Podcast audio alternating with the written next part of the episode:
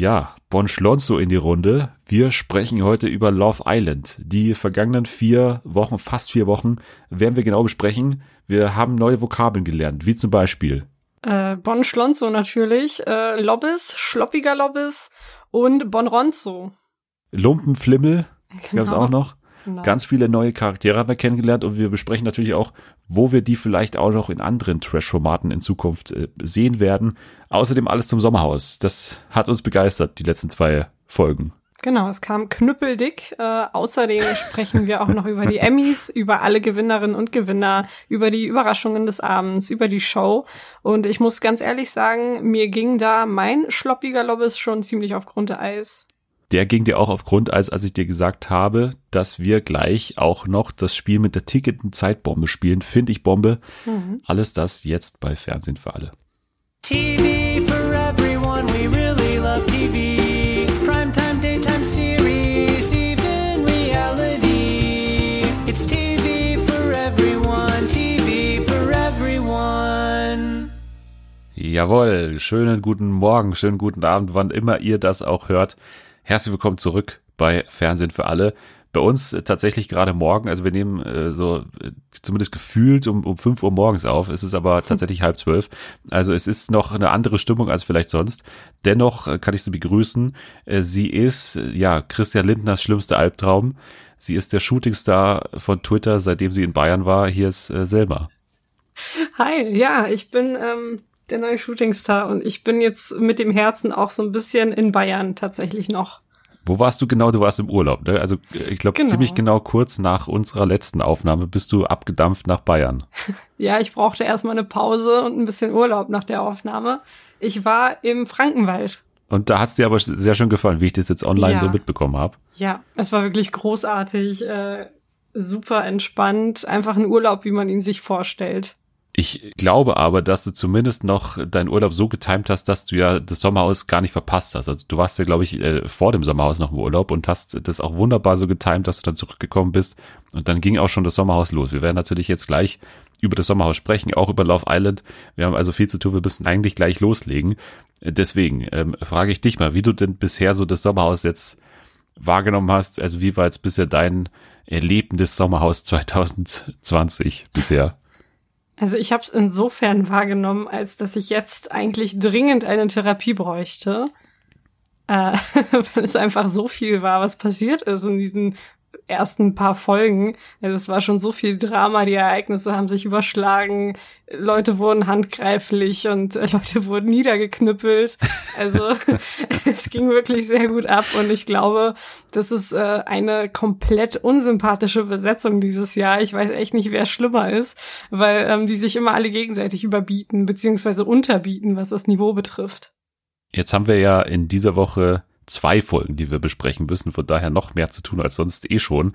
Und ich würde mal so die Überschrift über diese zwei Folgen schreiben, die Dekonstruktion des Bachelors, oder? Ja, Ja. definitiv.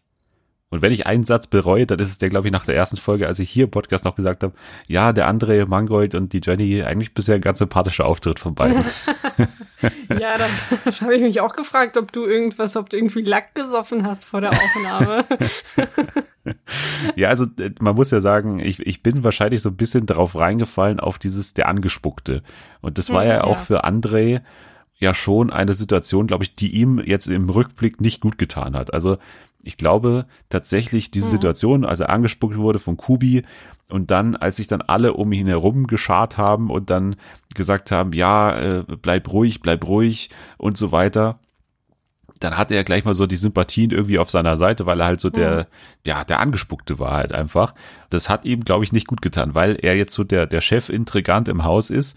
Und ja, Jenny ist so auch nebendran. Die ist jetzt auch immer mehr so am Auftauen. Jetzt hatten wir auch jetzt in, in Folge 4, dass sie da richtig auch mal loslegt dann bei Ja. der Nominierung. Aber ja, chronologisch, also es ging ja eigentlich los, diese ganze Nummer ähm, mit dem Einzug von Eva. Ne? Also Eva und, und Mhm. Chris.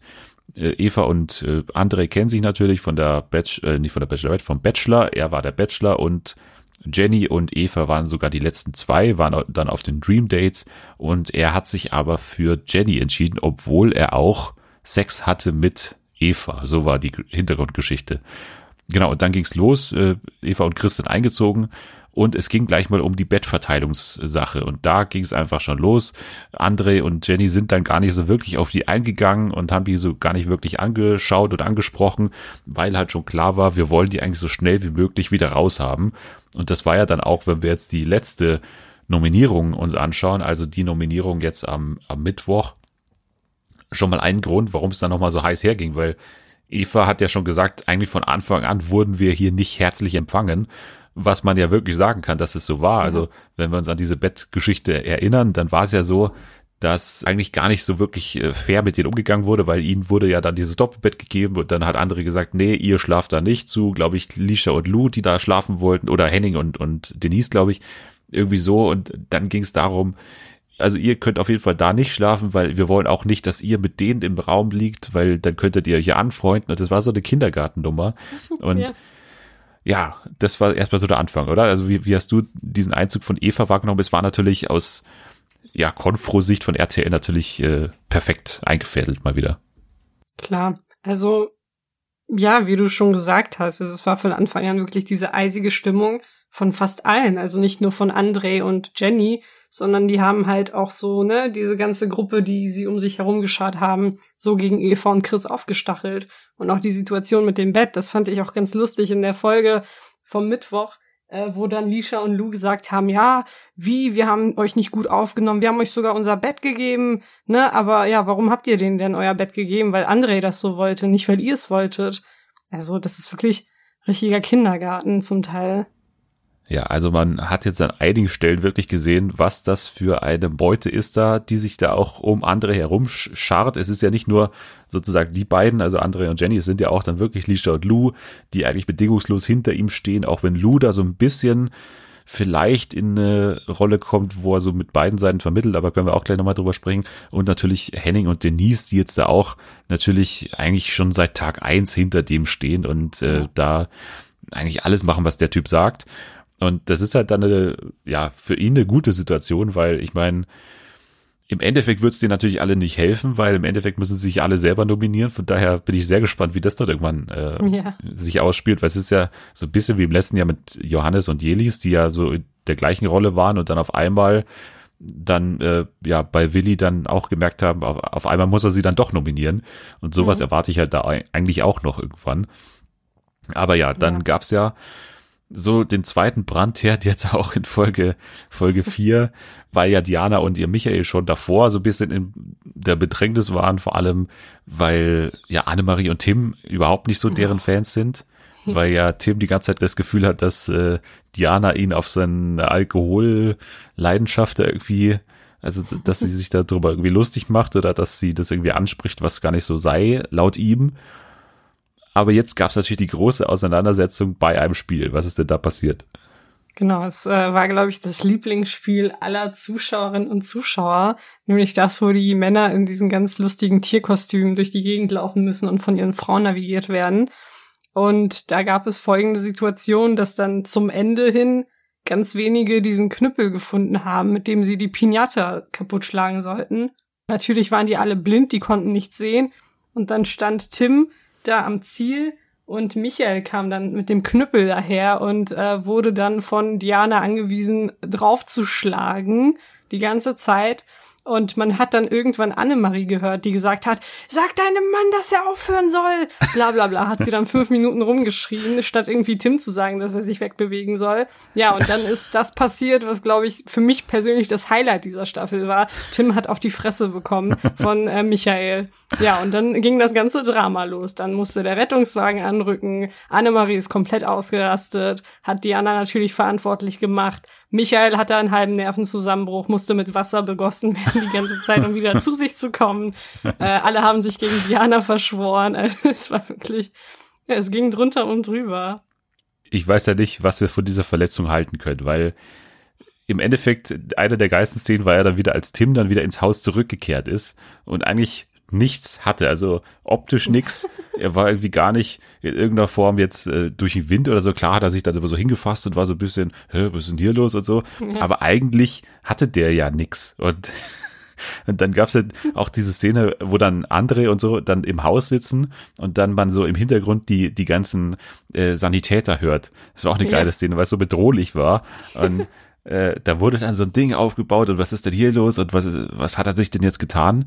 Aber eigentlich hat er ja dann wirklich äh, eben keine wirklich Ver- Verletzung davon gezogen und dann war auch so ein bisschen diese äh, Aufregung darüber, ja, total übertrieben. Also da gab's ja dann auch, glaube ich, von Denise den Satz, ja, ich hoffe, der ist nicht tot. Also Ja. ja, und, und wie Annemarie da auch losgesprintet ist und Das dann war gleich den Michael so ja. umgeschubst hat und so. Ja. Also auch sehr fragwürdig. Ja. Die ist wirklich komplett durch, die Frau. Aber das Verhalten wirklich von der Gruppe danach bezüglich äh, Diana und Michael, das ist mal wieder ein Verhalten, was, also, wo man sich wirklich fragt, in welchem Universum lebt ihr, dass ihr glaubt, dass ihr hier sympathisch rauskommt? Also, Ja, dass man auf ja. die beiden da einhaut, nachdem eben er auf Tim eingehaut hat, aber natürlich unabsichtlich. Also es ist ja, Ja. jedem klar, dass hier keiner irgendwie den Auftrag gegeben hat, den anderen irgendwie niederzuknüppeln. Das ist ja völlig klar. Aber dann werden die da ausgegrenzt und die dürfen auch nur aus 20 Metern Entschuldigung sagen zu Tim, weil sonst ist ja die Gefahr groß, dass irgendwie ja sie ihre Geschichte zuerst an Tim weitergeben, wie das Ganze vonstatten gegangen ist und nicht zuerst die Gehirnwäsche von Annemarie und so stattfindet. Also das ist ja Wahnsinn, wie also ein Verhalten mal wieder, was ja, wo man sich nicht erklären kann, wie die denken können, dass dass das irgendwie okay ist und dann ja auch, also dann gab es ja wirklich diesen unglücklichen Satz von Michael dann noch, als ja, es das war wirklich dumm. ja, als er dann ja gesagt hat, ja, wir mussten ja gewinnen, ne? Ja, dann kam es halt direkt auch wieder so rüber, als hätte er das mit Absicht gemacht, ne? Also den Satz hätte er sich echt sparen können, weil ich glaube, das war echt ein Eigentor.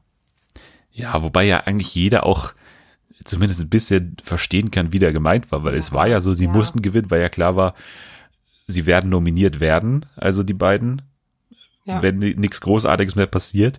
Das heißt, sie waren ja eh unter Druck und ja, dann ist es halt so, sie mussten gewinnen, aber das natürlich in der Form da zu sagen vor der versammelten Mannschaft ist natürlich ein bisschen ja, blöd genau, gewesen auch. also, Genau, es kommt drauf an, vor wem du es sagst. Hätten die das jetzt irgendwo anders gesagt, dann hätte man diesen Satz auch so verstanden, wie er gemeint war. Aber die wissen genau, dass sich irgendwie alle gegen sie gestellt haben. Und dann so einen Satz zu bringen, wo sowieso die Hälfte schon denkt, dass du den mit Absicht umgeknüppelt hast, ist vielleicht nicht die beste Idee. Ja, aber wer dann der aufgesprungen ist, war ja unser Chef-Hypnotiseur Martin Bolze, Ja, der da gleich, der sich dann aufgespielt hat, was ist denn hier los? Wie kann der nur? Was ist denn mit dem los?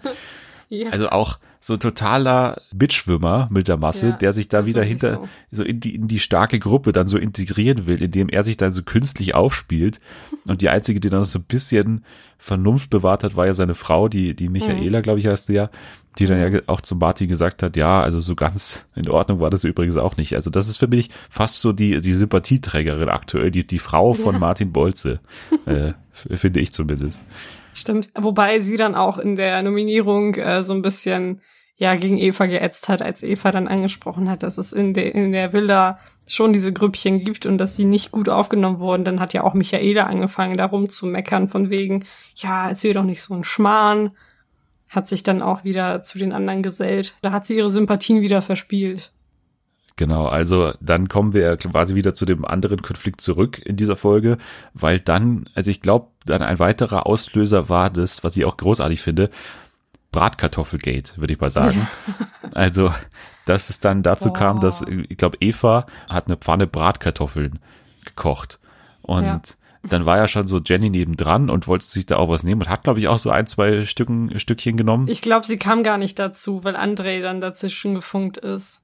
Genau, weil er hat dann gesagt, äh, nee, ist doch davon nix oder so. Und er hat ja dann auch gesagt, nee, also da ist doch auch viel zu viel Öl dran, das kann man doch nicht Ja. essen, so ein Scheiß.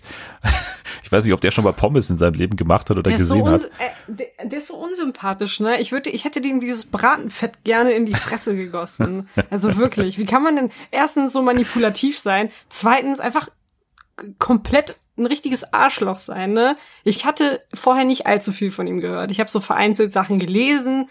Ich habe auch die Staffel nicht geguckt, in der er der Bachelor war. Deswegen ging ich da eigentlich relativ neutral rein. Und dann fing es ja schon damit an mit der Vorstellung, dass sie die ganze Zeit nur über ihr Sexleben gesprochen haben. Und dann dachte ich mir schon so, okay, das kann ja was werden, ne?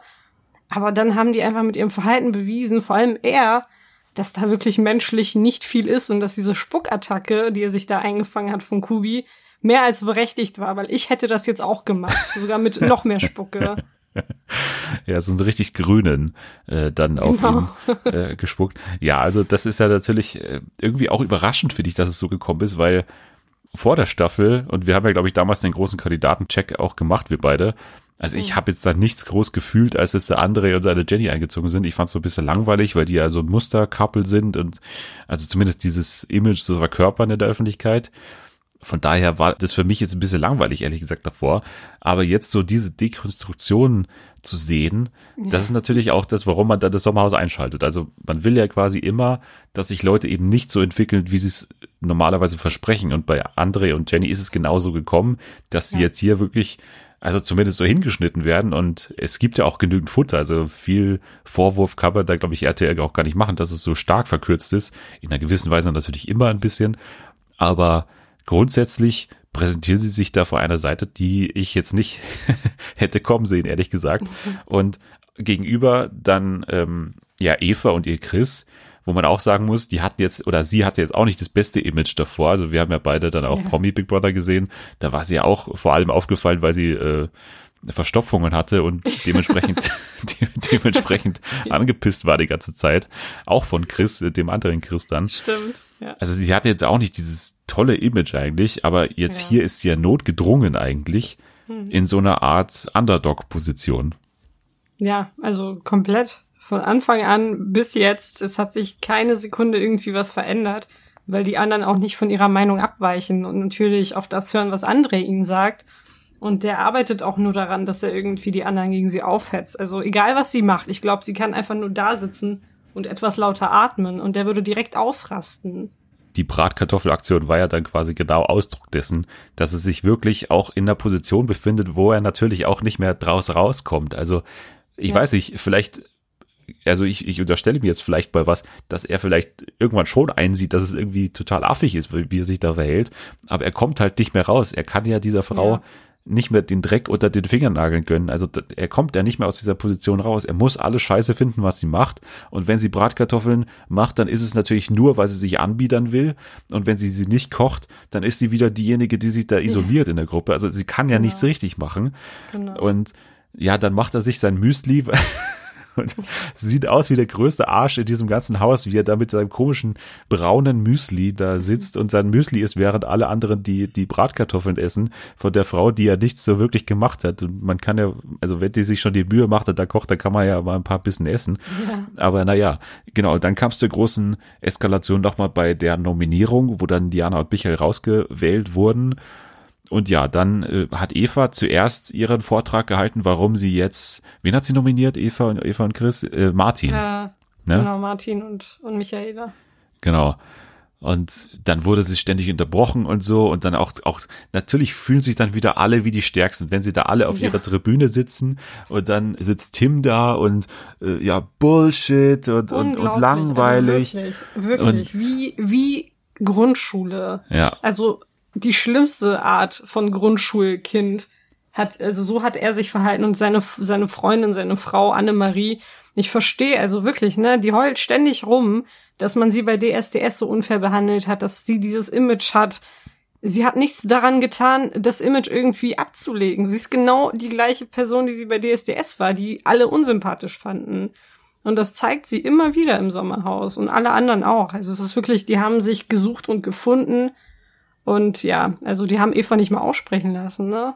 Ja, Annemarie ja auch, finde ich, ähm, erwähnenswert, dass sie ja, also eigentlich so, ein, so eine Art angespuckt Erlebnis jetzt auch hatte, in dem natürlich das Tim äh, da geschlagen wurde, ist sie jetzt, Ja. finde ich, in einer ähnlichen Position wie André, weil es hat man auch gemerkt. Danach war ja diese Aktion, wo sie dann auch in diesem Spiel mit den Zähnen dann auch gewonnen haben und dann Oh, ja. äh, liest sie davor, ja, wir haben drei Minuten gebraucht und was? Ihr habt eine halbe Stunde gebraucht, was ist da los? Was war hier Ja. los? Also komplett schon mal unsympathisch. Und dann ging es ja weiter, dann hat sie so richtig Höhenluft da geschnuppert und hat so die nie so die Haare gemacht und hat dann so fürchterlich gesungen. Und wie das dann auch wieder zusammengeschnitten wurde, als wäre sie die größte Psychopathin.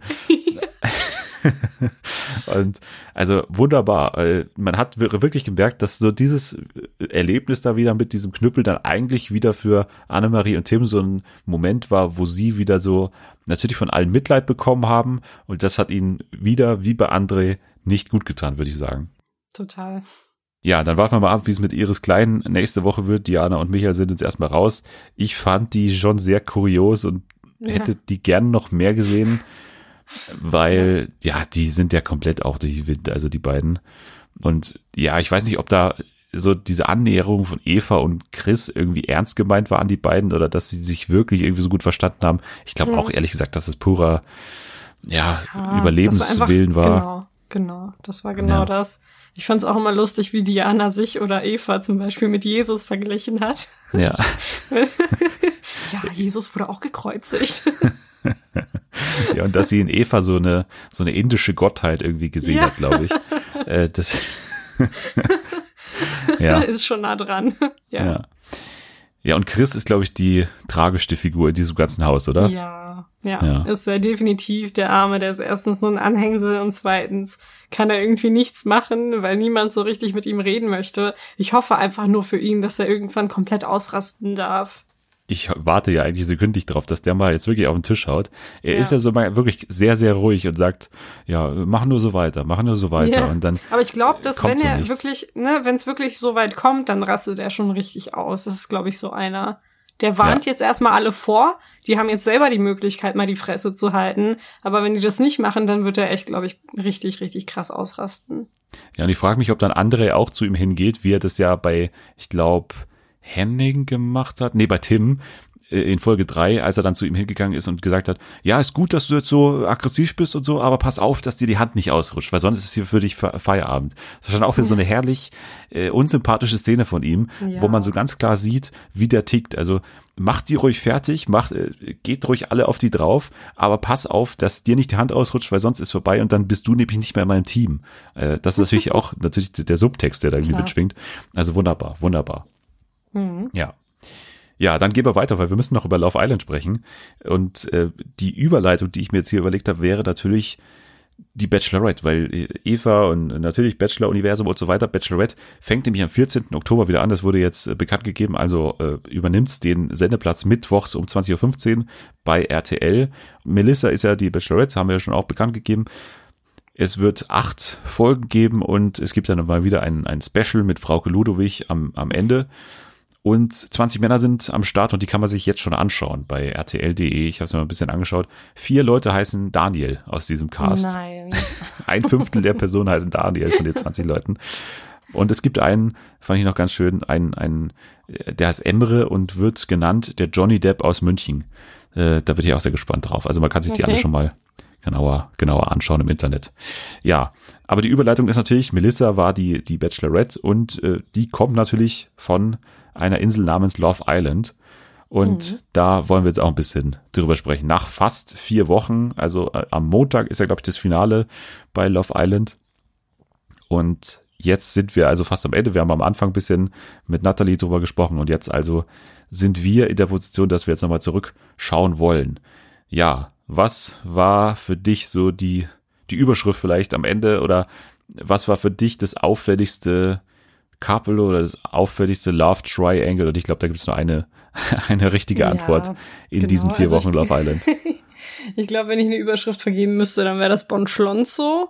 Ja, Und das auffälligste Couple waren auf jeden Fall Henrik und Aurelia und danach Henrik und Sandra mit Aurelia in diesem komischen äh, Liebesdreieck. Also ja, die haben auf jeden Fall für den meisten Gesprächsstoff gesorgt und die haben am meisten polarisiert. Also das ist ganz klar. Die anderen sind da eher Nebencharaktere.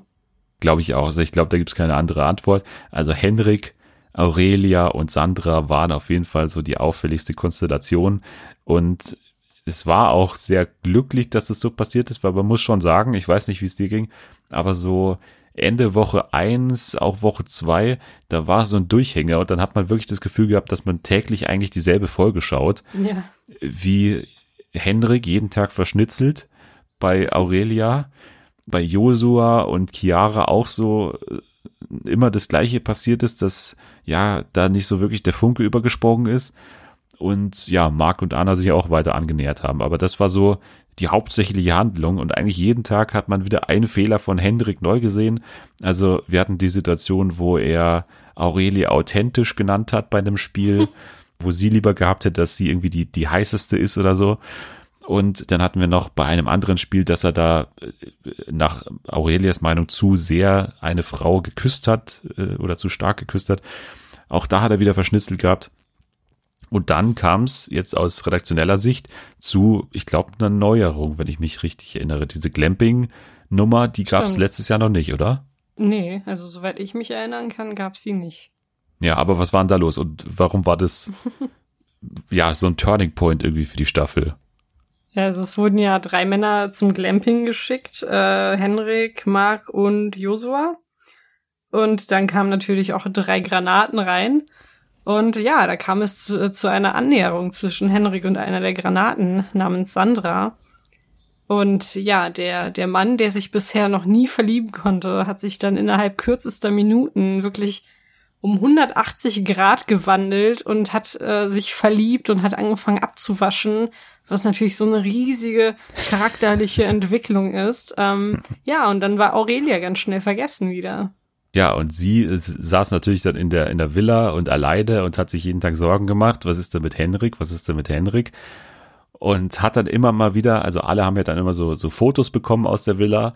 Das hat dann bei, ja, Aurelia dafür gesorgt, dass sie noch misstrauischer wurde, weil Mhm. Henrik ja da schon ziemlich losgelegt hat auf diesen Fotos. Also da gab es schon eine, eine körperliche Nähe, dann auch schon zu Sandra auf diesen Fotos alleine schon. Aber auch Ja. bei den anderen muss man sagen, dass es eigentlich sehr gut funktioniert hat, diese Nummer mit dem Glamping-Camp, also so ein abgespaltetes Camp von der normalen Villa.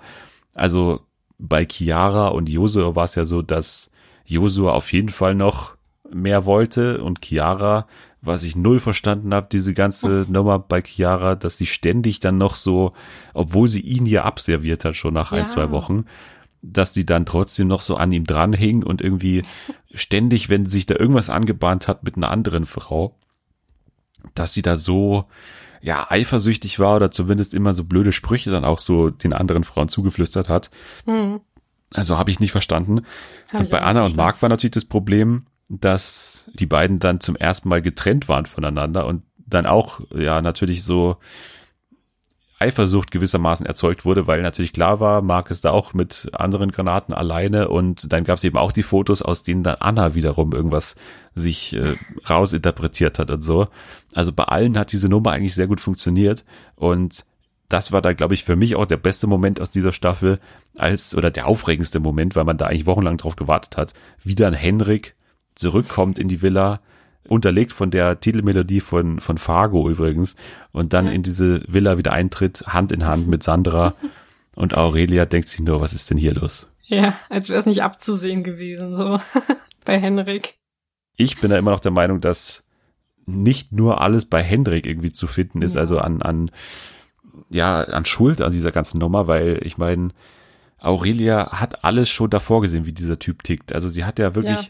Über, über Tage und Tage hat sie gesehen, wie dieser Typ immer wieder verschnitzelt. Natürlich ist dann äh, Hendrik natürlich in erster Linie irgendwie daran schuld, dass er überhaupt so, so untreu ist oder so, so ein Vollidiot ist.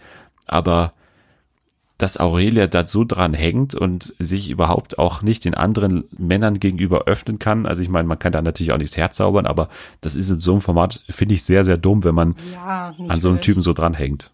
Klar. Also es ist Love Island. Wir wissen alle, was das Konzept dieser Sendung ist. Und wenn sie da jetzt reingeht und sich wirklich an den erstbesten Typen klammert, also wirklich, sie klammert sich ja förmlich um ihn, dann verstehe ich das nicht. Also ich würde, wenn ich irgendwie die Schuldverteilung in Prozenten ausdrücken müsste, würde ich sagen 90 Prozent Henrik und 10 Prozent sie. Weil ja, du hast es schon gesagt, sie hat auch, sie hat es selber gesehen, sie hat es von anderen gehört, wie er sich verhalten hat. Es waren auf jeden Fall schon offensichtliche Beweise und Tatsachen da, die eigentlich irgendwie zu einem Umdenken sie hätten bewegen können, aber sie hat immer wieder daran festgehalten und dachte so, ja, der Henrik, der kommt jetzt bestimmt wieder zurück zu mir, obwohl irgendwie so, ne, ihre Gedanken schon die waren, dass sie genau wusste, dass Henrik sicher mit einer anderen da reinkommen würde, weil sie kennt ihn, sie weiß es, aber irgendwas in ihr, keine Ahnung, sie ist einfach so widersprüchlich, finde ich. Also ich verstehe sie nicht. Ich, ich habe auch irgendwie wenig Mitleid mit ihr. Und ähm, ja, da werden mich wahrscheinlich einige steinigen oder so, aber Nein. sie war für mich einfach komplett unsympathisch und ein bisschen blöd. Ja, ich muss auch sagen, ich kann verstehen, warum sie jetzt so auch in diese Rolle reingeschrieben wird, als diejenige, die da verlassen wurde und natürlich irgendwie die tragische Heldin ist. Aber ich habe halt auch, wie du schon gesagt hast, kein Mitleid so wirklich. Also ich, ich Ja. kann verstehen, warum das blöd für sie ist und ja, das war auch alles in Ordnung, wie das dann dargestellt wurde, aber Mitleid bekommt sie hier von mir nicht, weil dazu war es einfach zu absehbar, was passieren wird. Ja. Und jeder hat es ihr ja auch gewissermaßen gesagt oder ja, die anderen haben halt dann auch immer in den Interviews gesagt, äh, ja, ich kann jetzt nicht verstehen, warum sie schon wieder irgendwie mit ihm da wieder so gut ist. Und es war ja nicht, nicht mal so, dass er sich da groß anstrengen musste, immer in diesen Gesprächen mit Aurelia. Ja, genau. Der hat dann einmal irgendwie ein Wort gesagt, irgendwie, ja, du siehst aber heute so süß aus und dann war es wieder vergessen. Also die war ja wirklich einfach so blöd in diesen Gesprächen auch. Ich habe es Ja. einfach nicht verstanden. Kommen wir mal zum anderen Paar und ich würde mal sagen, ja, vielleicht kommen wir zu Chiara generell, also zu Josa haben wir schon was gesagt, aber dann gab es ja noch die Situation, dass äh, ja anscheinend der sehr bekannte Melvin eingezogen ist. Ich Mhm. habe den jetzt vielleicht einmal davon kurz von ihm gehört, weil er ja mit, mit Gerda zusammen war. Aber ja, er kam dann rein und das ist auch ein sehr ja, spannender Typ in Anführungsstrichen. Also, dass ich einfach, also ich kann nicht verstehen. Ich kann wirklich, also ich, ich kann ja dann immer auch noch, zumindest, also ich denke zumindest, dass ich mir so ein bisschen in die Leute reinversetzen kann. Aber ich kann keinen anderen Grund finden, dass Chiara an dem interessiert sein könnte, außer dass sie was von dem Fame abhaben will. Also ich kann es mir nicht anders vorstellen, weil so wie wir das gesehen haben, hat er sich ja noch nicht mal wirklich bemüht um irgendwas oder also Ja. der hat doch nichts gemacht, was jetzt in irgendeiner Form für Chiara so interessant sein könnte, außer Aussehen und Fame. Also sie kannte Ja. ihn ja schon davor, äh, zumindest vom Hören, Hören sagen. Ich glaube, ich will ihr das jetzt nicht unterstellen. Also ich glaube, jeder, der da einzieht, ist ein bisschen an Fame interessiert. Ja. Aber ich kann bei bestem Willen nicht verstehen, was sie an ihm sieht, was sie an ihm findet. Weil, okay, optisch vielleicht, keine Ahnung, ist es vielleicht ihr Typ, aber wenn du dich mit ihm hinsetzt und ein Gespräch führen möchtest, ich sehe da irgendwie nicht viel Potenzial, um ehrlich zu sein. Dann hatten wir ja auch letztens den ersten Kuss ne, zwischen den Ja. beiden. Und das war ja auch eine Situation. Ich meine, die sitzen da zusammen und, und schweigen sich eigentlich an und reden eigentlich über nichts. Und er redet sowieso über nichts, weil man überhaupt nicht versteht, was der Typ sagt. Und dann küssen sie sich auf einmal und das ist so unnatürlich irgendwie. Ich verstehe das 0,0, was da los ist. Also ich kann diesen Reiz an diesem Typen nicht verstehen. Ja, Sowohl von Gerda, also wie die mit ihm zusammen sein konnte, ist mir eh dann auch ein Fragezeichen, weil ich meine, damals war er ja noch gar nicht so fame wahrscheinlich. Oh, Aber jetzt auch Chiara, ich, also ich, keine Ahnung, ich, da bin ich mit meinem Latein am Ende. Ich weiß jetzt nicht, was da der Reiz an ihm sein soll. Ich, ich habe sie verstanden. Ich weiß nicht. Es könnte ja sein, dass der auch so zusammengeschnitten wird, dass der so ein bisschen doof rüberkommt, ne? Das, das kann ja auch immer sein in solchen Sendungen. Aber wenn, wenn das nicht so ist und wenn er halt wirklich so ist, wie man ihn da zeigt, dann verstehe ich es absolut nicht. Aber es hat Ja. auch in der Folge vom Mittwoch jemand gesagt, dass man mit ihm super gute Gespräche führen kann. Und dann dachte ich wieder so, wo und wann und wie Ja. vor allem, wenn man ihn nicht versteht. Also die Untertitel, ne, die brauchen jetzt neuerdings immer Untertitel, wenn er spricht. Ja. Selbst wenn er lacht der, oder nusch so. der nuschelt, der nuschelt einfach komplett und er kann seine Sätze nicht beenden, als hätte er irgendeinen Programmfehler. Wirklich, der fängt einen Satz an und kann ihn nicht mehr beenden. Dann muss Chiara das für ihn erledigen. Ja, das menschliche Milchbrötchen, würde ich sagen. Ja, Ähm, es, ist, es ist ähnlich viel, was dabei rumkommt in Gesprächen, glaube ich, wenn man mit einem Milchbrötchen spricht oder mit Melvin. Das ist, glaube ich, ähnlich. Ja, dann hatten wir noch Natalia, die da reingekommen ist. Ich glaube, mit der hast du auch eine sehr innige Freundschaft aufgebaut in der kurzen Zeit. total. Vor allem mit ihren Wimpern, mit ihren Augen, wie sie die ganze Zeit geblinzelt hat. Ja, also mit der konnte ich echt gar nichts anfangen. Die war super nervig, toxisch, hat ständig den Fehler in anderen gesucht. Ähm, ja, ich bin ganz froh, dass die wieder raus ist. Ja, sie war halt todeseifersüchtig. Also, Ja, also das war wirklich ungesund. ja, also sie war ja mit Luca dann so ein bisschen am Anbandeln, was ich auch nicht verstanden habe, beziehungsweise also es war ja damals, glaube ich, so eine Situation, wo beide, glaube ich, die einzigen Singles waren. Und dann war Mhm. halt das notgedrungen so, dass die beiden sich jetzt miteinander auseinandersetzen müssen. Und so hat's halt auch die ganze Zeit gewirkt für mich. Also die hatten null Chemie. Ich habe auch nicht verstanden, wo jetzt der große Reiz ist an Luca so äußerlich. Also ich meine, sowas Besonderes ist ja jetzt auch nicht, dass ja die beiden dann so gesagt haben, ja, die sexuelle Anziehung zwischen uns ist so überragend, aber die Gespräche, da haben wir noch so ein bisschen Schwierigkeiten. Also das war ja für mich eh Quatsch von Anfang an. Dann ist der Luca irgendwann rausgefallen und dann hatte sich den Tobi noch so ein bisschen angelacht, beziehungsweise da war wieder die Situation, dass die beiden halt Single waren und irgendwie miteinander reden mussten. Mit Tobi hat es aber dann auch nicht geklappt. Ja, aber der große Slogan über ihr war ja die ganze Zeit, dass sie halt so eifersüchtig ist und halt, also völlig da auch das Maß irgendwie verloren hat. Da, da hat sie dann auch mit, mit Luca drüber gestritten, dass, äh, ja, wenn jetzt äh, da eine andere Person reinkommen würde, dann natürlich dürfte mein Luca mit niemandem sprechen. Und wenn, dann würde ich da dazwischen gehen. Und Luca hat dann gesagt, hey, du kannst doch hier mit Leuten sprechen, ist mir egal. Ja. Und äh, ja, da hat sie gesagt, ja, aber ich will, dass du da dazwischen gehst, wenn da jemand kommt und so weiter, weil ich bin so, schon so oft enttäuscht worden. Also das ist ja eh eine krankhafte Art irgendwie, das ist ja Es nicht ist mehr gesund. wirklich, es ist also definitiv nicht gesund. Und ich glaube, es haben auch voll viele irgendwie das Konzept dieser Sendung nicht verstanden, Ja, wenn, wenn dann solche Aussagen kommen. Also ja, wie gesagt, die kann auch in ihrer Versenkung bleiben jetzt nach Love Island. ja, ich bin ein bisschen traurig über Tobi, weil Tobi war fast der sympathischste Junge irgendwie für mich da drin. Also ich weiß nicht, der, der war halt nett. Also der hat jetzt auch nichts Besonderes gemacht, aber ich fand das irgendwie süß mit äh, Laura, die neu ge- dazu gekommen ist. Ich fand, die haben super gut zusammengepasst. Und dann gab es die Situation, wo dann eben wieder die Gruppe nominieren durfte, beziehungsweise rauswählen durfte. Und dann haben sie sich für Sandra entschieden und gegen Tobi, dass man dann hier wieder irgendwie Hendrik, der Typ, der seit Tag ein Scheiße baut, dass man dem wieder hier irgendwie unter die Arme greift und seine Sandra da mitnimmt. Auch Aurelia, also dass die da auch mit abgestimmt hat, das hat man da so als große Größe von ihr dann irgendwie ausgelegt, aber Ja, es ist einfach nur boah, dumm irgendwie. ja. Tim und Melina haben wir noch gar nicht erwähnt, was sagst du zu denen? Ich finde die als Paar eigentlich schon ziemlich süß. Aber das Problem ist halt, dass Melina da, glaube ich, so ein bisschen manchmal, ja, Kacke baut.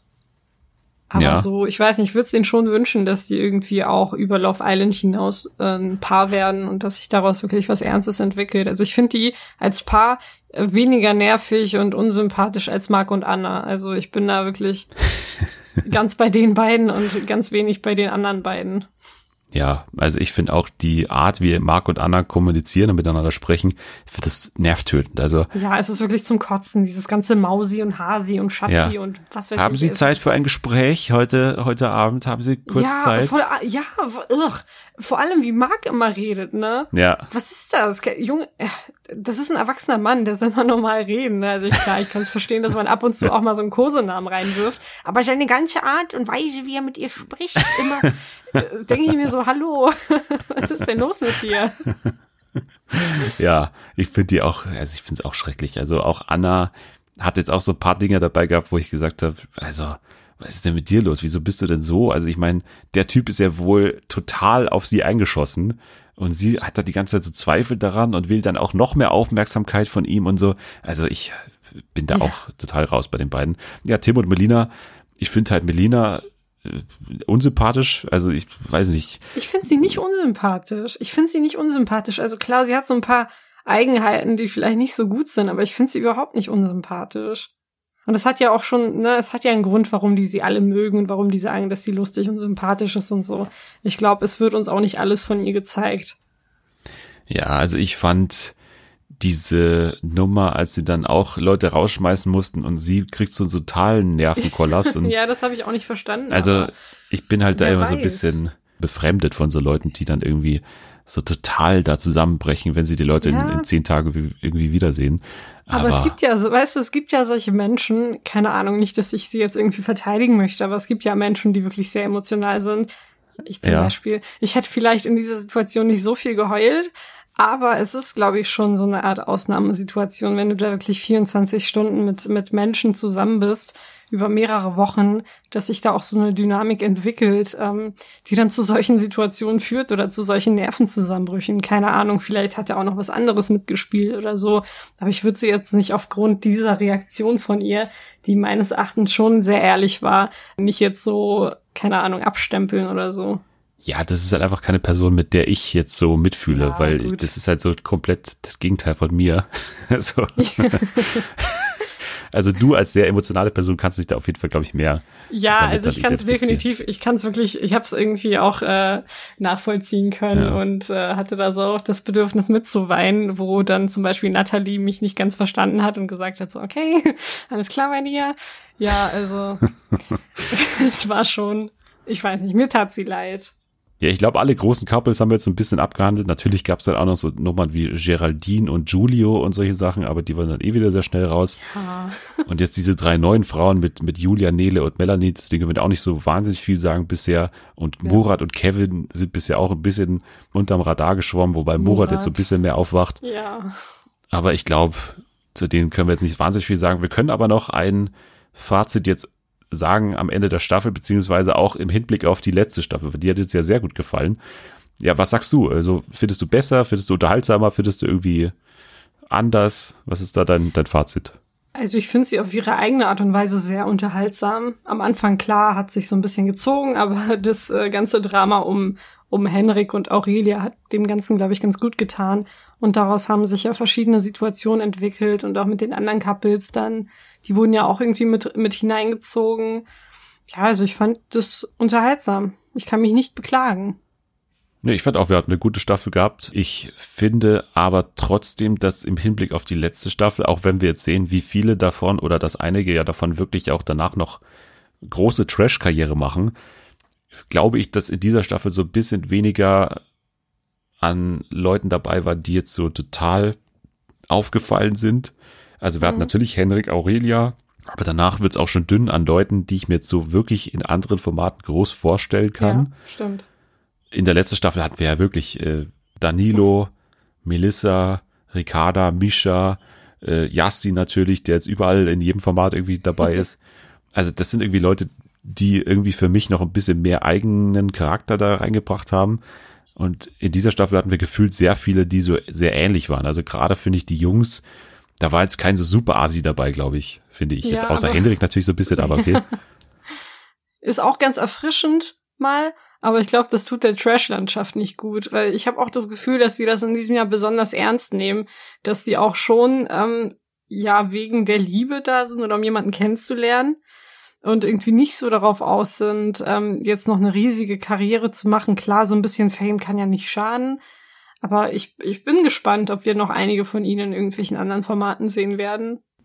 Ja, wen tippst du denn außer Hendrik und Aurelia? Also Hendrik, glaube ich, das ist ziemlich safe, dass der noch irgendwo irgendwo auftauchen will. Ich hoffe auch so ein bisschen Ja. drauf. Ehrlich gesagt, ich finde ihn wirklich lustig. Also ich finde ihn wirklich unterhaltsam. Also dem würde ich auch noch mal zwei Wochen irgendwie bei bei Promi Big Brother oder so zuschauen. Natürlich stößt man sich so ein bisschen an dem und und reibt man sich da auf, aber ich glaube so grundsätzlich finde ich den sehr unterhaltsam. Ich weiß nicht, ob ich mir noch ein paar Tage länger dieses Bon Schlonzo geben kann. Bon Ronzo. Bon Ronzo, Bon Schlonzo, Schlopp, Schloppiger, irgendwas. Schloppiger Lobbes, oder? Genau, Schloppiger Ja. Lobbes. Äh, ja, also ich könnte mir vorstellen, dass man Natalia irgendwo noch sehen wird. Die war doch, war die nicht beim Bachelor oder so? Die war beim vorher? Bachelor, glaube ich, auch mal kurz dabei. Ja. Genau. Ja gut, dann kann ich mir bei ihr echt gut vorstellen, dass man sie noch irgendwo sieht. Hm, Ich könnte mir es bei Geraldine vorstellen. Ja. Ich glaube, Luca ist nicht so der Typ für sowas. Ich glaube, der hat sich Ja, da wobei. fehl am Platz gefühlt, meinst du? Ja, Luca hat ja offensiv, glaube ich, auch gesagt, dass er wirklich in diesen Bereich rein will, beziehungsweise natürlich Influencer Okay, werden will. Ja, ja. Also ich glaube, da ist schon so ein bisschen Rampenlicht, äh, Lust ja, irgendwie da. Rampen- Ja, aber von den anderen Männern, bis auf Henrik, hat da irgendwie niemand so richtig dieses Trash-Potenzial. Mag auf jeden Fall nicht. Ja. Also wirklich, der gehört irgendwo in, in eine Behörde oder so. ähm, äh, wen gibt's noch? Tim auch nicht. Also ja, Josua vielleicht ich- noch. Also da könnte ich mir Ja, vielleicht so ein bisschen stimmt. vorstellen, dass Josua so als ja, Sunny Boy oder so, als eigentlich schon ein sympathischer Typ irgendwo, da vielleicht schon noch interessant ist für ein paar Formate, aber so wirklich Ja. auch nicht. Also Hendrik ist wirklich äh, geeignet für sowas, aber die anderen, da Ja. muss man schon, braucht man schon ein bisschen Fantasie, glaube ich, um die sich da vorstellen zu können. Ich würde sagen, dann sind wir eigentlich fertig mit Love Island. Das war Mhm. eine gute Staffel, sehr unterhaltsam, ein, ein großer Konflikt im Mittelpunkt, der natürlich auch gut erzählt wurde und dann wirklich auch in dem Grande Finale da geendet ist.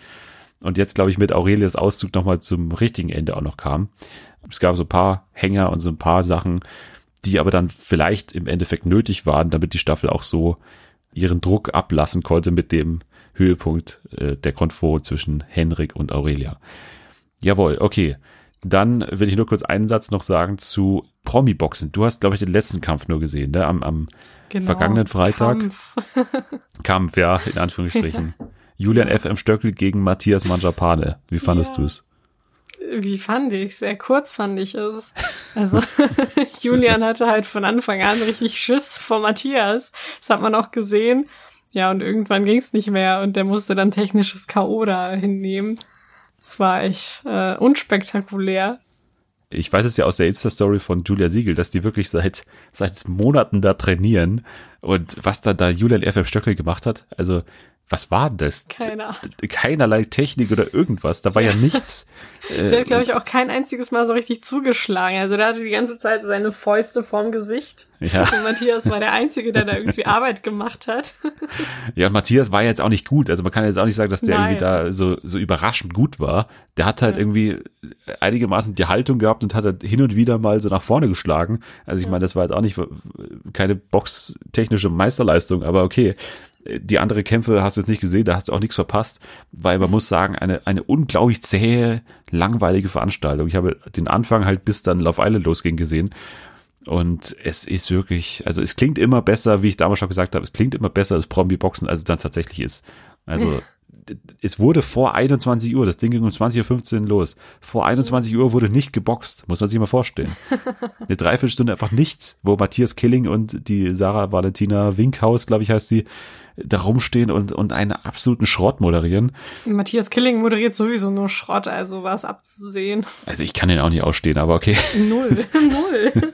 Wirklich. Also es hat bei Ja. mir persönliche Gründe, aber ich kann ihn, ich mag auch die Art und Weise, wie er moderiert oder was er moderiert, äh, absolut nicht ausstehen. Ja, also wenn du sowohl das Sat 1 Frühstücksfernsehen mit äh, Klaus Mhm. Strunz moderierst Ja. und dann jetzt auch noch im, im Frühjahr hier das Corona-Update von Bild TV, Genau. dann weiß man schon, wie es um ihn da bestellt ist. Aber ja, ja, aber dann Karina Spack gegen Jade war ja dann auch der, der große Kampf und wo man auch sagen muss, ich meine, Karina hat ja viel längere Arme und so, das ist eh ein sehr ungleiches Duell boxtechnisch jetzt. Hat sie natürlich komplett fertig gemacht. Also das war echt eine, eine, hat sie komplett verprügelt einfach, die Jade. Echt? Ja. Derjenige, der am meisten motiviert war, war auf jeden Fall Marcellino, der ja gegen Steff Jerkel gekämpft hat, der ja irgendwie 20 Jahre älter ist als er. Und da geht dieser junge Typ irgendwie mit Schaum vor dem Mund auf, auf den Steff los, der ständig irgendwie umfällt. Und Oh also der war auch in, in einer Verfassung, die irgendwie überhaupt nicht äh, wettkampftauglich war. Und der verprügelt ihn da auch komplett. Also Marcellino, der war auch, also der war auch komplett auf Speed an diesem Abend einfach, wie der da einfach losgegangen ist auf diesen Typen. Und dann gab es noch den großen Moment, Oliver Sanne hat einen Heiratsantrag gemacht. Oh. Nachdem er gewonnen hat gegen Yassin im, im, im Boxring, hat er dann seiner Freundin am Seitenrand einen Heiratsantrag gemacht. Ja, das kann man war, sich nicht ausdenken, ne? Bei Promi-Boxen so einen Heiratsantrag zu bekommen. Ja. Schwierig. Und vor allem so mit mäßig viel Applaus. Also generell war ja dann natürlich auch wenig Publikum vor Ort und das wenige Publikum war so halb prominent.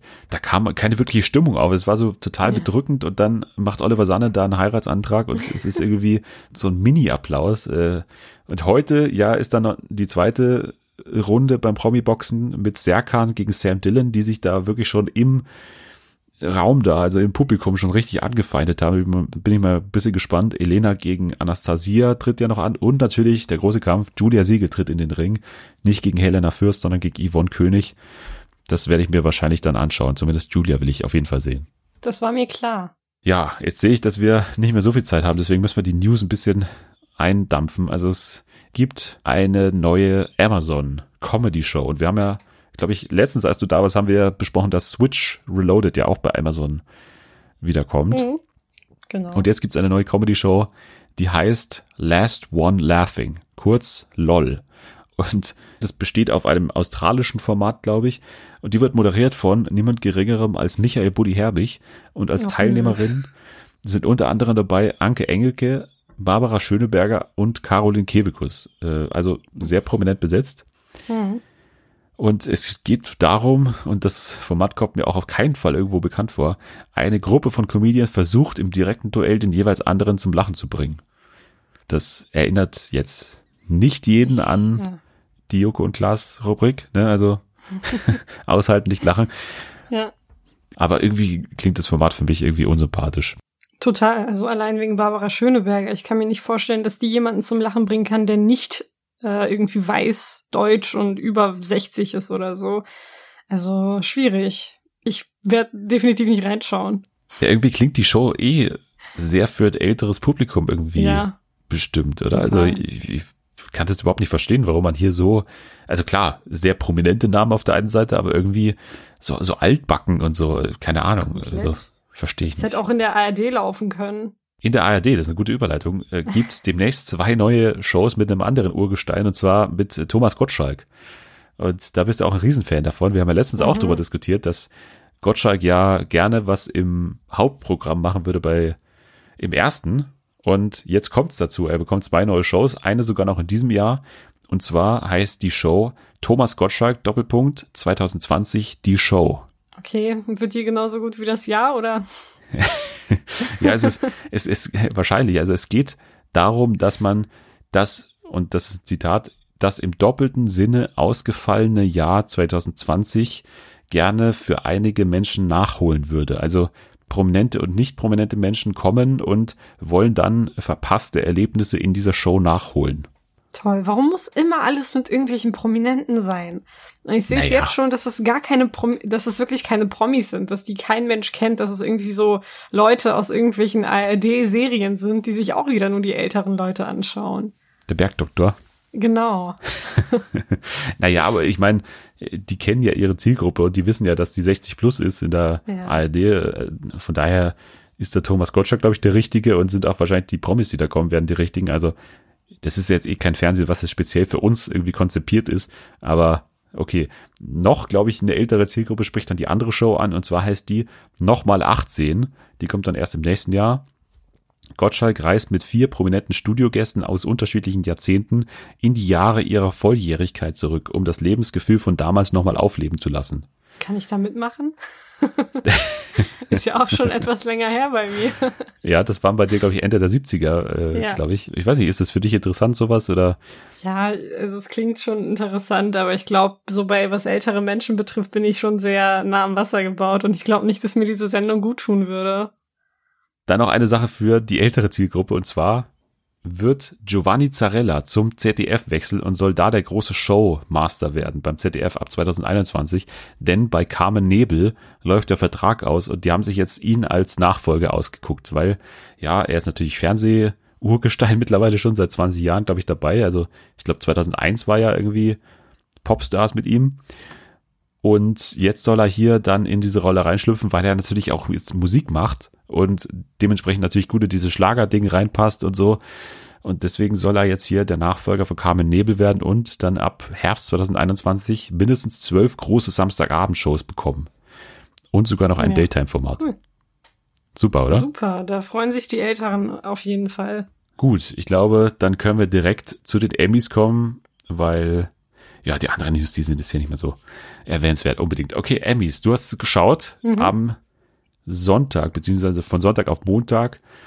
Die Emmys äh, liefen hier äh, nachts und äh, bei TNT-Serie und da gab es ja schon mal äh, große technische Probleme bei TNT-Serie. Also das war dann ein Moment, wo, wo wir dann hier eingeschaltet haben, alle vorm Fernseher saßen, eh schon alle super müde um zwei Uhr nachts und dann der Opening äh, Monolog von Jimmy Kimmel war dann erstmal lautlos für alle deutschen Zuschauer. Also wir haben einfach nichts gehört.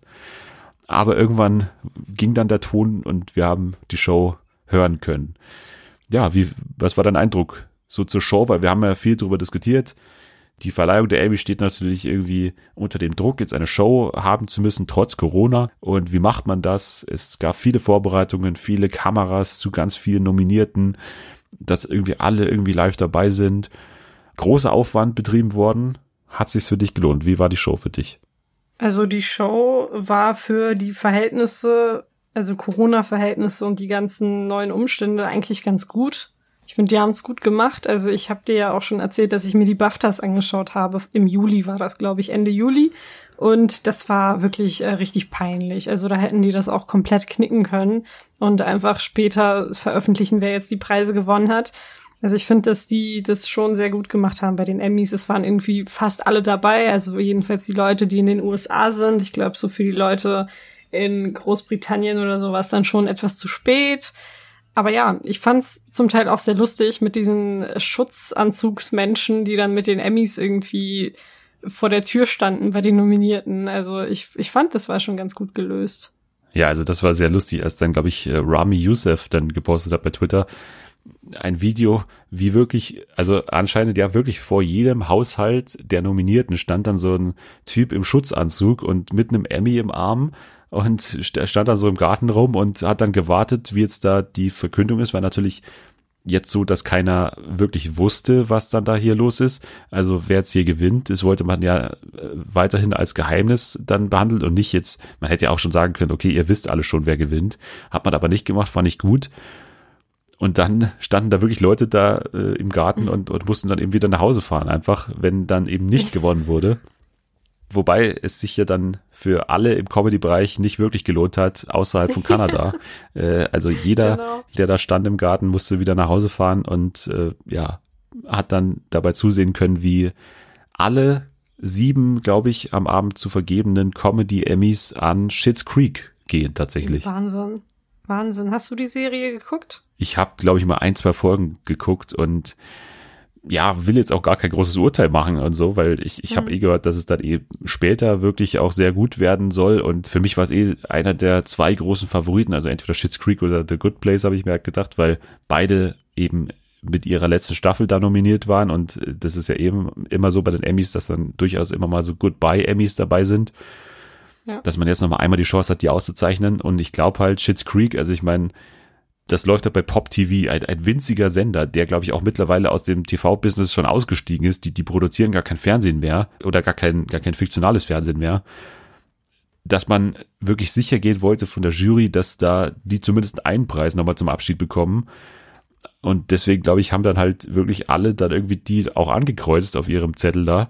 Aber im Endeffekt haben die halt alles gewonnen und damit, glaube ich, hat so ja. keiner gerechnet. Aber ja, es war natürlich auch aus Showsicht irgendwie total fatal, weil ja, die erste Stunde oder sogar mehr bestand der wirklich nur aus total offensichtlichen Emmys. Dann kam eine Stunde mhm. wirklich nur Schitt's Creek in ihrer kleinen Insel da in, in Kanada, wo sie alle zusammensaßen. Und dann ging es weiter mit John Oliver als, als beste Talkshow und dann noch RuPaul's Drag Race, was auch seit Jahren immer gewinnt. Und das war dann fast schon mhm. überraschend oder eine willkommene Abwechslung. Aber letztendlich war es halt die offensichtlichsten Emmys für anderthalb Stunden. Und dann kam es erst zu den Limited Series und zu den äh, Drama Series, was dann so die großen Überraschungen waren. Aber so überraschend war da jetzt auch nichts. Also die anderen großen Gewinner waren dann eben im, im Limited Series Bereich äh, Watchmen und bei den Dramas eben äh, Succession. Und da gab es aber noch so ein paar andere Überraschungen zwischendrin. Also an Orthodox haben wir beide geschaut, ne? Hm, genau. Und da war ich schon, also da, ich habe ja selten diese Moment, wo ich dann wirklich die Faust zu Ball und mich freue. Aber da habe ich wirklich mich sehr gefreut, dass hier, ähm, wie heißt die, Maria Schrader? Maria Schrader. Genau, als genau. beste Regie gewonnen hat. Hat dich auch gefreut. Ja, total. Also mehr als verdient. Hat sie wirklich großartig gemacht. Und das war ja, du hast ja vorher gesagt, die Leute, die außerhalb der USA saßen, waren meistens nicht zugeschaltet, aber gerade bei denen hat man das wirklich sehr gut gemerkt, dass sie sich echt gefreut haben. Ja. Und das sind immer, finde ich, die besten Momente, wenn man wirklich sieht, die freuen sich total und Maria Schrader und ihre Kolleginnen und Kollegen saßen da zusammen vorm, vorm Laptop und haben sich da wirklich sehr gefreut. Mhm. Also das war wirklich das toll. Das war echt schön anzusehen. Der andere tolle Moment fand ich dann beste Hauptdarstellerin Drama. Zendaya hat gewonnen für Euphoria und da hat man auch wirklich Freude gespürt, glaube ich. Ja, definitiv. Also sie ist auch die jüngste Gewinnerin jetzt, ne? In der Geschichte der Verleihung jüngste Gewinnerin, glaube ich, im, im Drama-Bereich, äh, also als Im Hauptdarstellerin. Drama, genau, im Drama-Bereich, ja. genau, Hauptdarstellerin. Fun Fact, ne, ihr Name wird eigentlich, der wird Zendaya ausgesprochen. Ich dachte früher auch immer, man sagt Zendaya und dann habe ich mal so einen Livestream mit ihr geguckt und dann hat sie jemand gefragt, wie ihr Name ausgesprochen wird und sie dann so, ja, Zendaya, weil so kreativ war meine Mutter nicht, dass ich jetzt Zendaya heiße. Okay. Also deswegen, ich habe es auch jahrelang falsch gesagt irgendwie.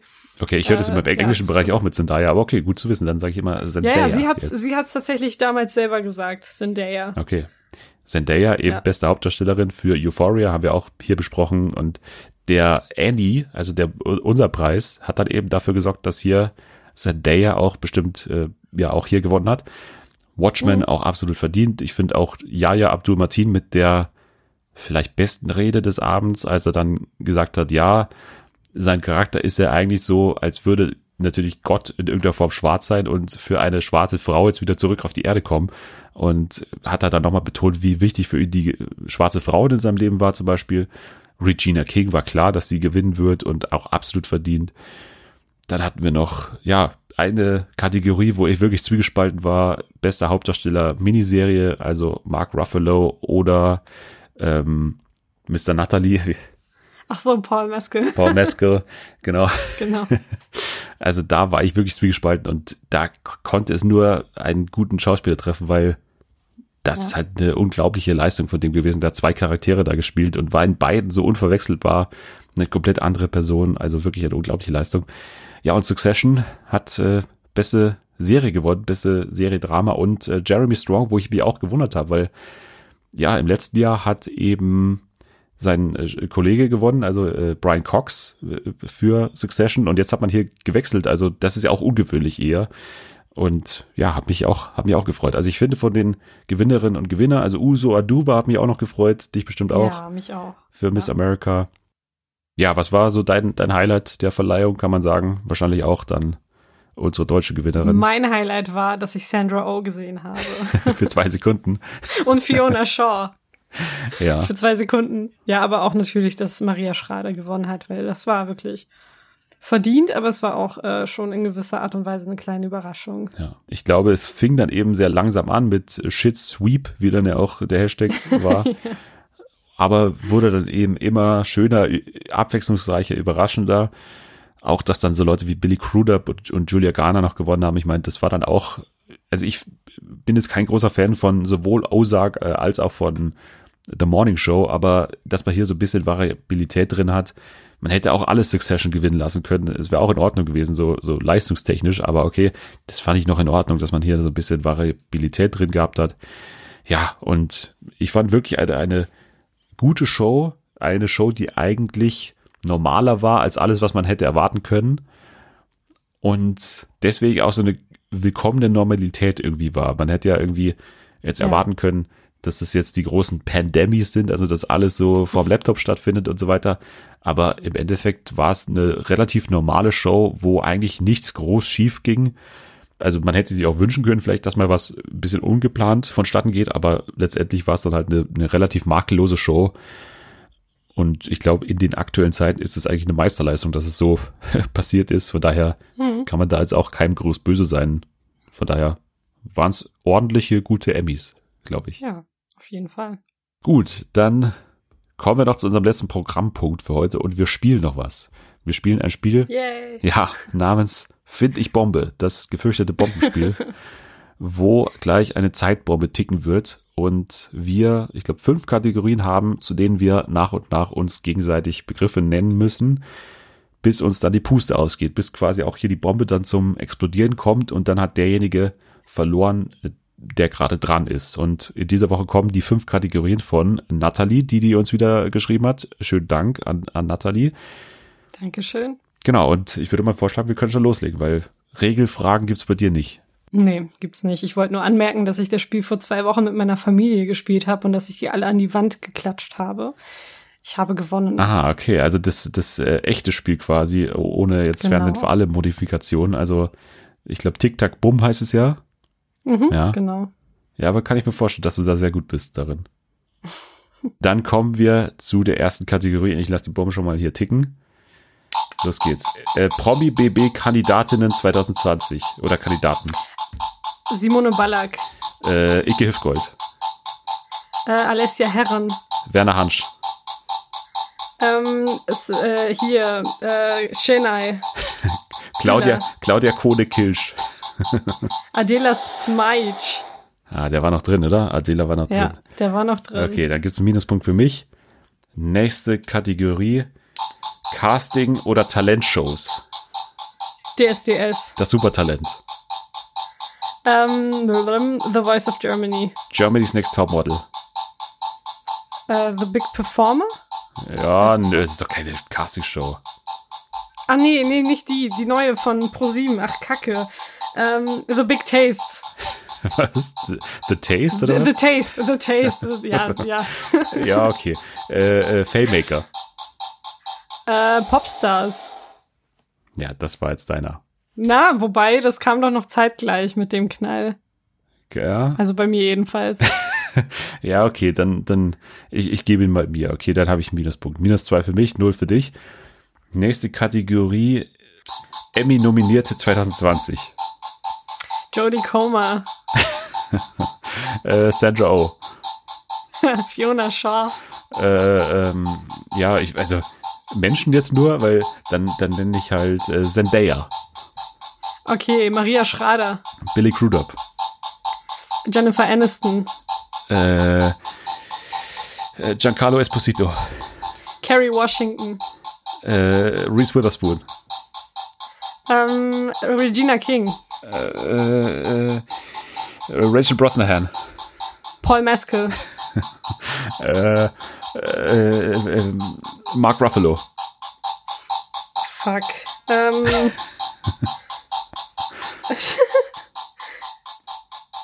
äh, hier, Olivia Coleman. Billy Porter, Äh, Helena Bonham Carter.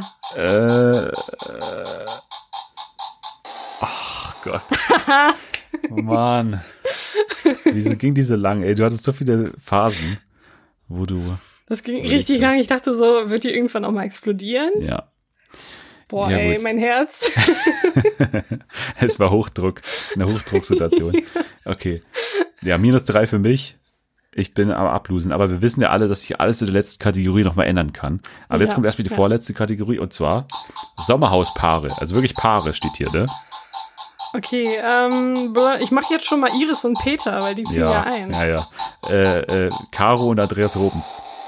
An Was? Ja, die war kurz. Die war ja richtig kurz. Die war richtig kurz. Jetzt hier eine kurze Okay. Zündschnur. Dann steht's 3 zu 1 an Minuspunkten für mich. Und Mhm. die letzte Kategorie. Jetzt ist alles wert 100.000 Punkte. Ne? Also das kann sich jetzt wirklich ändern nochmal. Es kann nochmal knapp werden. Ähm, Alles klar. und die letzte Kategorie lautet Hollywood-Schauspieler. Schauspieler Okay, steht Hollywood. hier, nicht innen. Okay, äh, George Clooney, Okay, äh, Billy Crudup. Brad Pitt, Äh, ja, äh, Will Smith. Leonardo DiCaprio, Äh, Michael Douglas. Bradley Cooper, Charlie Sheen. Michael J. Fox, Michael Jackson. Nein. Ähm, Jamie Fox. Achso, ja, komm mach. ähm, ja, keine Ahnung. Äh, äh, Bob Odenkirk. Charlie Sheen. Hast du schon, habe ich schon gesagt. Achso, hast du Martin Sheen dann? Äh, Rami Malek. Alec Baldwin. Ähm, ja, hier. Äh, oh nein. Yes. Ich habe wirklich versagt, ey. Ich bin, äh, das war verdiente Niederlage für mich. Ja, gut, das kann ich aber verstehen. Das ist eine Ausnahmesituation, in der man sich da befindet. Ist es verständlich, dass ich da das so Gehirn nicht verkacke? immer ganz gut. Ja. Okay. Ja, dann trotzdem. Aber du hast gut gespielt. ich habe gut gespielt. Mhm. Ja. Danke, du auch. Du hast es versucht. Ja, danke schön. Ich habe versucht, äh, dir das Wasser reichen zu können, aber es hat nicht gereicht. Ich hätte auch, Oh. und das darf ich mir ganz kurz sagen, ich war so fair, weil ich habe hier nämlich alle Gewinnerinnen und Gewinner der Emmys nochmal hier auf meinem Zettel hier aufgeschrieben. Ich habe nicht nach oben gescrollt. Hätte ich auch machen können. Okay, stimmt. Da muss das, ja, ja, das muss man dir auf jeden Fall äh, zugute kommen Hoch anrechnen lassen, ja. Hoch anrechnen, Ehren, definitiv. Ehren Dennis. Ehren, Dennis. Ja. Okay, dann sind wir schon am Ende. Danke fürs Dabeisein selber. Du bist äh, zu finden online auf welcher Plattform und äh, unter welchem Namen? Ich bin zu finden auf Twitter unter dem Namen @selmuggel. Ja, starker Name, muss man sagen. Also hast du ja geändert. Dankeschön. Bist du zufrieden Mhm. mit der Änderung? Ich bin sehr zufrieden. Das ist äh, ein neues Ich jetzt. Also ich starte nochmal komplett neu und ich starte durch auf Twitter. Ja.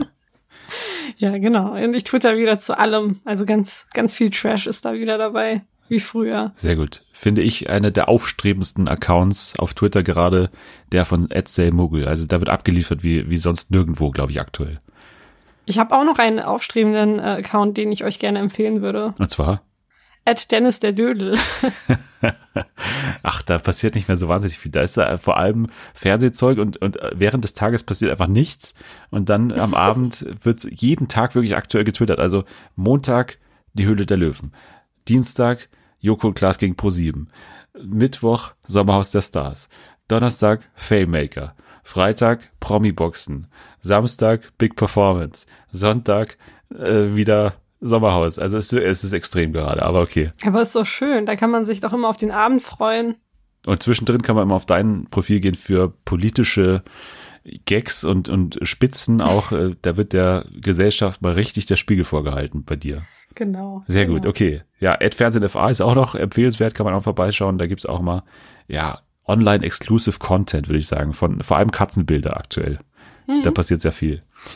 Ja, sie war heute gar nicht da, beziehungsweise hat man sie nicht gehört. Also vielleicht nächste Woche kann sie nicht herzaubern. Leider, sie ist eine Diva. Äh, von daher, Ja. d- da kann ich nicht wirklich drauf einwirken. Ich habe keinen Einfluss auf die Diven-Eigenschaften von meiner, von meiner Katze. Also vielleicht nächste Woche wieder. Hoffentlich. Ja, jetzt aber danke fürs dabei sein. Ich danke dir, dass ich dabei sein durfte. Es war mir mal wieder eine Freude. Und beim nächsten Mal wahrscheinlich dann schon zu The Masked Singer. Das ist dann wahrscheinlich schon wieder unsere große Rätselsendung, ne? Irgendwann Mhm. Ende, Ende Oktober. Da wird's dann wieder abgehen hier. Wir beide sitzen wieder da und, und werden wahrscheinlich wieder himmelschreiend blöde Tipps abgeben hier. ich freue mich schon darauf. Ich mich auch. Nächste Woche dann alles zu Miss America, also die Serie, die hier auch bei den Emmys sehr stark vertreten war und für die auch Uso Aduba gewonnen hat. Dazu dann alles nächste Woche. Außerdem die Netflix-Doku äh, My Octopus Teacher, wo ich mich schon sehr drauf freue. Also Typ taucht jeden Tag ab in so ein Meer oder einen See und dann kommuniziert da jeden Tag mit einem Oktopus. Das ist eine Netflix-Doku, die es gibt und über die wir sprechen werden. Außerdem natürlich weiterhin alles zum Sommerhaus. So, jetzt wünsche ich dir noch einen schönen Tag. Euch noch einen schönen Tag. Den wünsche ich dir auch. Genau, wir gehen jetzt noch, was machen wir jetzt noch? Wir klemmen uns jetzt so schöne Gebisse rein, die von Matthias Mangiapane, die alten. Und dann werden wir das Spiel gleich nochmal spielen. Äh, Genau. Bombe. Okay, ja, schönen Tag noch und ihr könnt schon mal abschalten.